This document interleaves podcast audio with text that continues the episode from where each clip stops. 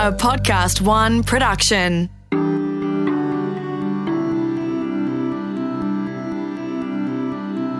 The truth about starting a business, crafting a career, having a family, and managing to fit it all in. Superwomen, we ain't. From the founder of Boost Juice, Janine Allis, and leading executive and career coach, Margie Hartley. Welcome to Superwoman We Ain't Season 2. I'm Margie Hartley. And I'm Janine Allis. Today in episode 7, we're going to talk about now you have your business, how do you grow it? We're going to talk about why do you want to, the steps to growing it, and are you ever really there? Janine, you've got a most extraordinary story where you grew a business from zero to 100 stores in four years. It's really phenomenal and frankly legendary now amongst businesses. But I know that you get asked all the time. I've been with you when people have said, Janine, how do I grow my business? I've got the idea, I've started it. How do I grow it? So, talking about this, Janine, what do you reckon? Eh, without question, it is the number one question people ask me. And I think what happens is people get so caught up in the excitement of creating a product or getting their business up and running. And then they go, where to from here? And how the hell do I get there? And I was a little bit different when I started Boost Juice Bars. Eh, you know, mine was very much uh, built the first store, and then we already knew that we wanted to just grow. And the number one skill I had back then to grow was naivety because the first thing I didn't do was put a glass ceiling on what I could or couldn't do. It was all about, okay, let's build another one. And my husband was as naive as I. And he did the leasing and I did the um, all the, everything else, and which really didn't really seem fair. But anyway, that's another that's another sort of discussion. Um, and, and he also is a very big picture thinker and doesn't really understand the minutiae. So for me, I grew out of fear and necessity and naivety is probably the key things, which I don't know if you've read any business books that actually includes those three things in how you grow. Not really. But I think actually, if you actually ask any of those business people who wrote those books who actually have achieved it, I think they'd go, actually thinking about it, they are probably the reasons why I did grow. So anyway, Jeff came home one day and, you know, went off with a guy called Cameron Little to look at a whole lot of leases and came back and, you know, signed up up pretty much, I think, about 24 sites in all the Westfields and came home like a little Cheshire cat and going, here we are, there they are. Right now, the reality was we um, couldn't fund them. Uh, we couldn't open them because we couldn't fund them. We only had me and a very large Great Dane to actually pull, pulled it together. And but what was interesting is that again, I go back to the naivety. I just went, okay, fine. Well, we're signed. Um, we've got personal liabilities of $5 million. Awesome. I could never pay that back in probably five or six lifetimes. So I have nothing really to lose other than everything. And off we went. So for me, the growth was just sort it, honey. You know, mm. so you, you sort of got on with it and did it rather than analysing too much about why or what the growth trajectory was. Look, or... correct. Now, anyone who's known my story or people who've listened to Superwoman We Ain't season one kind of knows that you know my background isn't exactly business. You know, if you conclude you know stewardess on a yacht, nanning in France, and selling timeshare as any sort of business experience, well, clearly that's not it. So for me, it was actually going, okay, right, well, we've got this. Um, I've got to work it out. And I think that sometimes putting yourself under that pressure is scary because the reality is four out of five businesses fail in the first five years. Mm, so and they do. And they, they four do. out of five do fail, and you hear those stories. Correct, and it's true. And you know, meeting a lot of young business people, I understand why. You know, mm. it's that tenacity to keep climbing up Everest putting one foot in front of the other and never giving up. But along that Everest ride to the top is, you know, lots of different challenges. For me, during that journey, and I've mentioned it in Superwomen We Ain't Uh, season one was that because businesses are very hungry for cash when they grow, you have to find cash from somewhere. Now, I actually got a call yesterday from someone to say, Can you please help me with one question? How do I deal with the banks? How do I get the banks to give me money? How did you get money, Janine? And I said, Well, it was pretty easy. I went to the bank, asked for a loan. They said yes as long as I put my house on as equity. so, you know, all very well, um, the banks coming to, but, you know, and then I said to her, I said, she was sort of whinging about the banks, which, you know, they're an easy target. But I actually said to her, I said, look, you've got to understand that so many businesses fail and the banks do a risk profile. Now, if all these businesses succeeded, Well, it wouldn't be a problem. The banks would go, sure, let's give money out everywhere because I'll get it back. But the amount of money that they lose in failed businesses, they actually have to be very careful. So, yeah, I, I not that you know, I'm probably the only person that actually goes, yeah, the banks are okay. They're a necessary evil. So you, you're talking about risk, which I'm finding really interesting because your appetite for risk as a small business owner is really a, a good sign of what you're going to be doing next. And um, you might want organic growth or just slow, steady growth. You might decide that in three years you want a big new line of things to grow you know how, how do you get the how do you get the understanding of how hard to go how fast? Well you went hard and fast. I, I did. I went hard and fast. And to be honest if i went to an seasoned retailer and said i'm going to open 100 stores in four years he'd sit me down give me a glass of wine and say don't be so silly right? Um, however in actual fact, for our strategy of first to market, first to the mind was the right strategy, even though it nearly killed me in the process.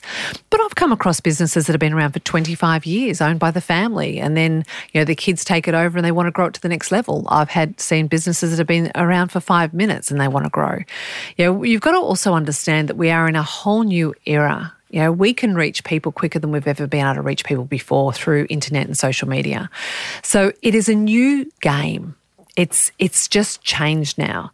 So because it's changed, the expectation of growth is so much higher than it ever has before. And so we have to also know that if you grow, you're either going to go up or down pretty quickly. So for example, you know, one of the things that, you know, traditional retailing was you grow a store, put in a shopping centre, spend money on a fit out, and you, you know, how you grow is to put another store, another store, another store. What people are finding is, you know, people that have had 500 stores, they now go, okay, we're actually going to be more profitable at 300 stores or 200 stores than we are at 500 stores. And so, in actual fact, how people are finding growth is by reducing not actually increasing. And that's where people get it wrong. So people actually go, okay, I want to grow Margie. I want to really sort of take my business to the next level. And then they sit down five years later and go, oh my God, I've I have five times more stores, which is great, or five times more bigger business.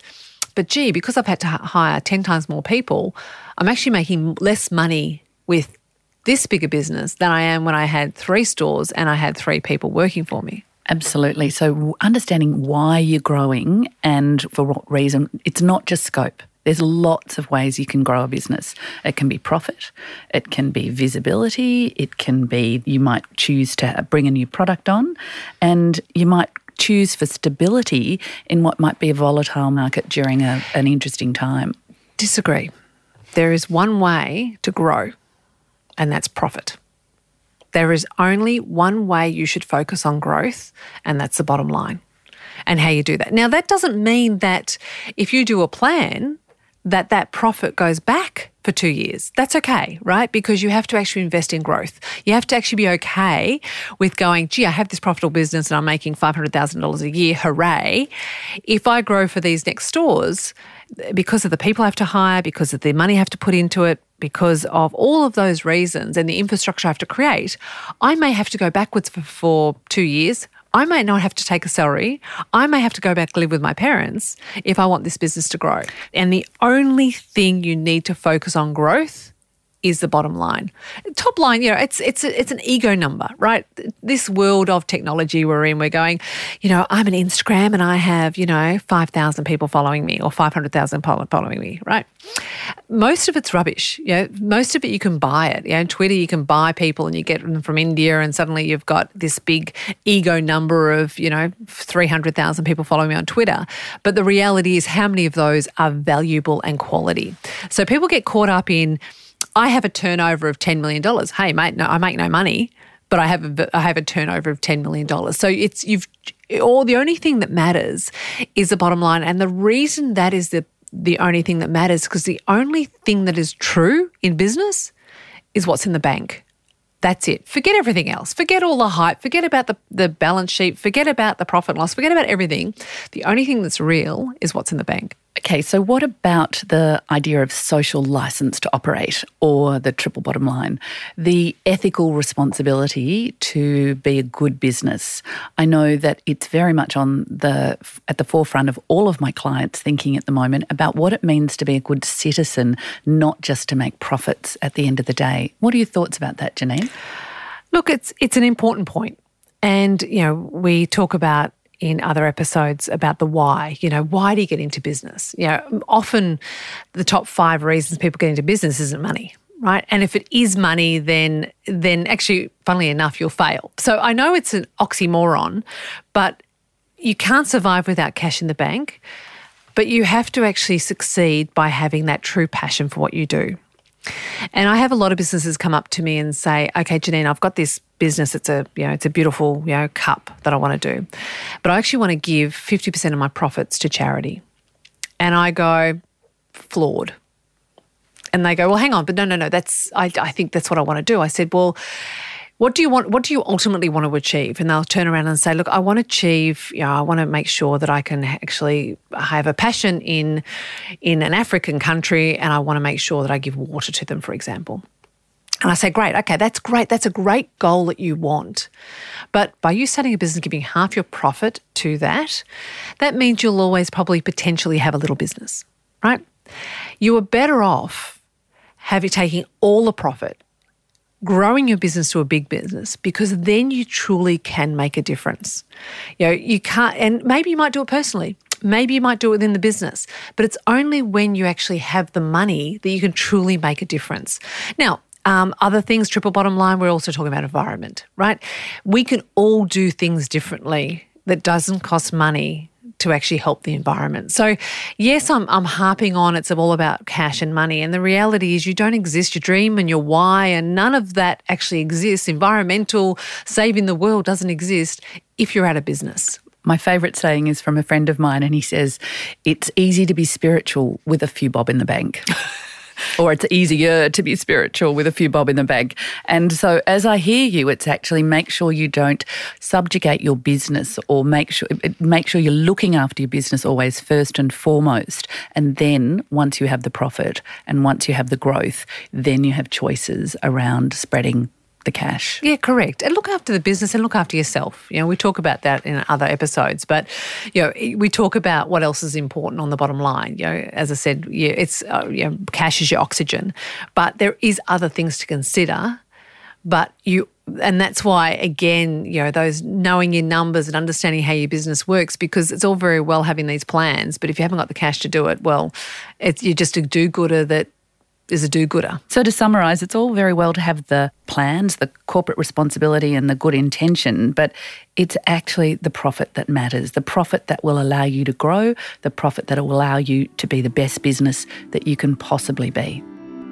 You're listening to Super Women We Ain't with Margie Hartley and Janine Allis. If you like listening to the show, please do get in touch on Podcast One, Apple Podcasts, or wherever you listen and let us know. We'd love to hear from you. And don't forget to hit the subscribe button and continue to listen for free.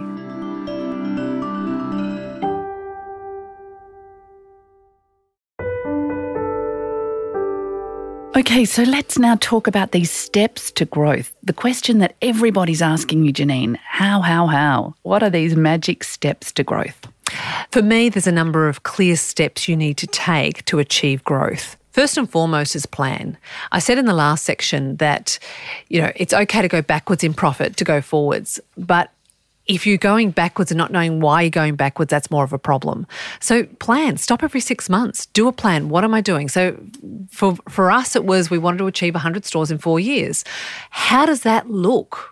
For me to achieve that. I knew our profit would go backwards to go forwards, and I was okay with that. I knew that I was going to make no money for a long time, and I was okay with that. So, first and foremost, plan.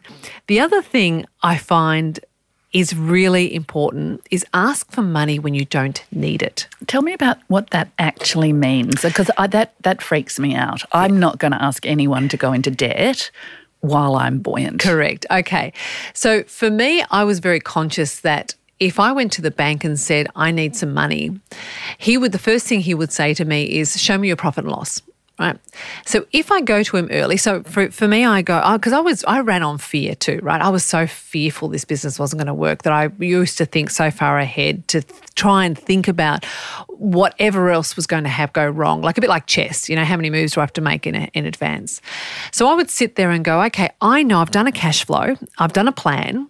I know in eight months' time, if these few things don't go to plan, I'm going to need cash. I'm going to be out of cash. So I then rewind back to today and I look at my profit and loss, go, actually, the bank would look at that and go, there's cash there. So the bank is more likely to give me money if I don't need it than if they do. So at that time, I would go to the bank and go, right, okay, um, I need an overdraft just in case for a couple hundred thousand dollars. So, step one then is plan, know where you want to head and what your ambition is and the steps to get there. And then step two is cash up. Absolutely. Now, while we're talking about cash, the other thing that I find people do really poorly is they don't manage their cash very well. And you cannot grow without managing your cash. And one of the key things they get wrong is they think the GST is theirs. Oh, no. It's not, it doesn't belong to you. It's not your money. Just for clarity, all we are as business owners are tax collectors. That's all we are. So when you actually collect the GST, that is not your money. The tax man's going, Thank you very much. We can hire less people because you're claiming the tax for me. You're awesome, right? So create a separate bank account. Put that GST in that bank account. Hey, but guess what? The uh, interest is yours. Create a separate bank account. Put that GST in that bank account, and good news is the interest is yours, and make sure that it, you forget about it. Do you think people actually really do think the GST money is theirs? I think the people that understand it. Right. I think um, because often people get so caught up in the product and the you know the journey of it, they don't want to sort of focus about the minutia. And all they see in their bank account is they've got this money. But then what happens is that the bill comes in. It's normally, hopefully, for your sake. You know, obviously we all want to pay lots of tax. The more tax we pay, the more successful we are, right? Mm. But quite often, you know, you might go, okay, well, I've I've made all these sales and I've just put a new big big order into China, and my cash reserves have gone to zip, right? Then the GST bill comes in. The tax man goes, oh, by the way, all that tax you collected for me, thank you very much, Margie. Can I please have that now? You go, shit, I'm actually running out of cash. Yep. So really important to know your numbers and actually understand what part is yours, what part belongs to the tax man, yeah. what part belongs to super. Correct. Uh, what all of those things really important, and your cost base, understanding what your cost base is. So the two things we've spoken about is all cash management. Really, really, it's you okay. know get cash before you need it. Manage your GST. So, okay, we've planned, we've got our cash, we've got all, all that organised. The next thing is getting the right people on the bus. Now, that's from good to great. That mm-hmm. that's a really it's a good, goodie but an oldie. So there's no point in actually starting your journey and getting to your destination if you've got the wrong people on the journey. So really look around and make sure you've got the right people. So do you pay for those people? Do you pay extra money well, to get for the free? No, but so you're a small business and you're sitting there and you're thinking, I need someone to really run all my admin. I need somebody to, I need to add someone on. But if I do that, that's actually going to take away the money I need to grow. How do you balance that up? Well, you don't necessarily have to pay overs, but a great leader will inspire people who want to work for you. I'm not saying people want to work for you for cheap, but you don't have to pay overs if you really have a vision, a dream, a why, a purpose, then they'll work for you. I mean, look, people work for free. There's volunteers working for free all over the place, right? So I know, you know, people are knocking on the door at Boost, whether they're interns and going, let me come and work for you for free and I'll show you how good I am. Please hire me. So there is people out there that want the experience. There's people out there you can get in there. But the key thing is, get rid of people quickly if they're not the right ones. So it's really important to inspire people and be the sort of leader you would like to work for. I firmly believe in that. But what are the other ways that you can sort of attract people into the business?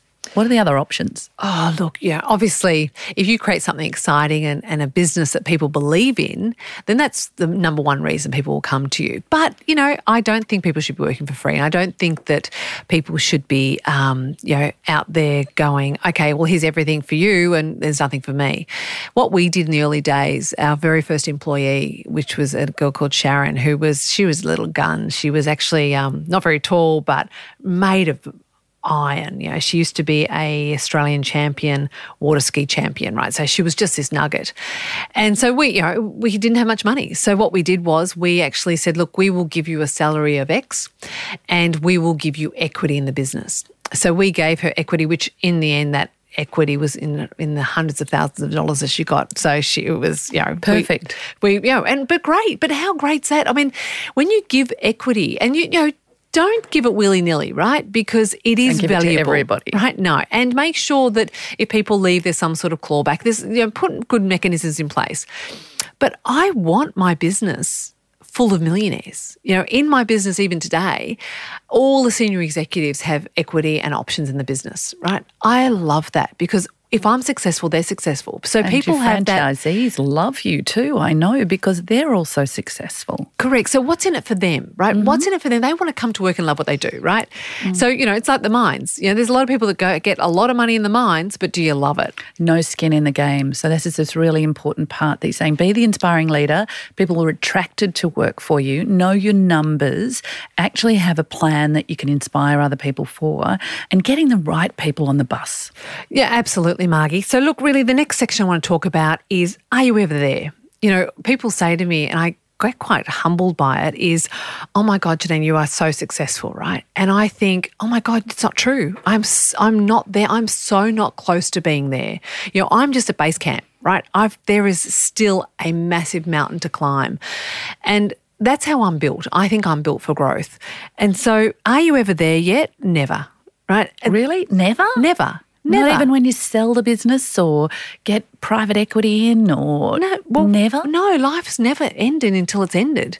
I've spoken before that you know I'm not going to die because there's going to be a cure for it, right? So we all know that. So Yeah. I, for me, the ending's a long just- way away. We just need to cure climate change and then we'll be right. Exactly, that is a concern because I will be there to sort of witness it. So, so really for me is there's two things to consider with Are You There Yet? Arrogance leads to failure. Okay, so what does that mean? Don't you need to be confident? Oh, confident arrogance is very different. All right, right. I, I need to understand your understanding Okay. of what those two things are. I am a confident person, right? Hmm. Right? But I'm not arrogant. The arrogance comes from thinking that you are better than what you are or thinking you're there, right? If I said to you tomorrow, Margie, my business is amazing, right? I have um, a great team, we've got a great product, our systems are flawless, um, our marketing is amazing, we are the best business in the world, right? Where do you go from there? Down, down, down. right? So if I turned to you and said, Margie, you know, I have a I have a pretty good business, right? And the reason my business is great is that we stop every day and look in the mirror and see how we can do it better. The reason my business is great is because that we are flawed and we are not perfect, but we acknowledge that and we do things every single day to be the best we possibly can be. So I look at that and think it's about ambition and actually always fine tuning and iterating what it is that you do and why you do it. So you're saying don't think you're perfect ever. Oh, no, you- that's, you- that's arrogance. You that's can- your definition. You of can think it, knock yourself out. Good luck where that leads you. Yeah, but thoughts lead to actions. Correct. So, okay, that's exactly right, right? So you're saying thoughts lead to actions. So if my thought is, I'm there, I'm perfect, my action is nothing. What's there to do? It's perfect. Great. Or watch out from behind you because you think you're so great. You can't see the competitor chasing up behind you. I watched a video yesterday. You should all look at it. It's about brands over the last 20 years and the changing of the top 20 brands. And it's done in um, time lapse and it's done on a graph and it's fantastic. And you watch how Facebook, Apple, and the, are going up dramatically, doubling themselves, um, and Amazon coming from nowhere up to the top place, and um, one of the top places, and how some of these really amazing brands fell off, Nokia falling off, and others. And I think it was a really good reminder about arrogance, and actually, you never ever there. No. And the other thing is people underestimate their competitor. You can never write your competitor's strategy. Right? You're not in the room. You don't know. You don't know what they're doing. So never underestimate your competitor. And the final point I'd like to make on Are You Ever There Yet? I've mentioned and I've harped on through these series about the fact that we're in a new era of change. Mm. And I'm going to harp on it again because it's so important. The key thing for growth is being agile. Mm. You need to be able to move and adjust to meet the consumer's needs. super quickly. Take your blinkers off is what I always say you know that and uh, I sit in rooms with people and yesterday did a strategy day with a group and I just said you're not ambitious enough. You're just bu- business as usual is for the next 3 years is not going to cut it at all. Um, watch out. Look around you.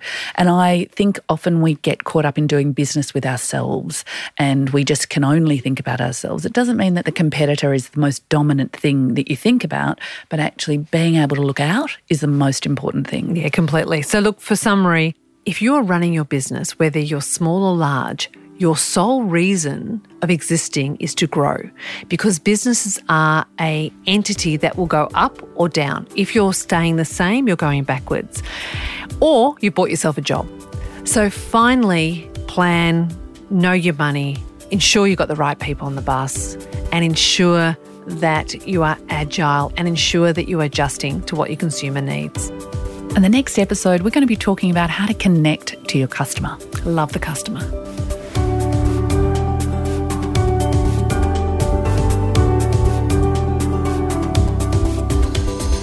Superwomen We Ain't is a Podcast One production, recorded in the studios of Podcast One Melbourne. Executive producer is Grant Tothill, produced by Brooke Carrigan, audio by Darcy Thompson.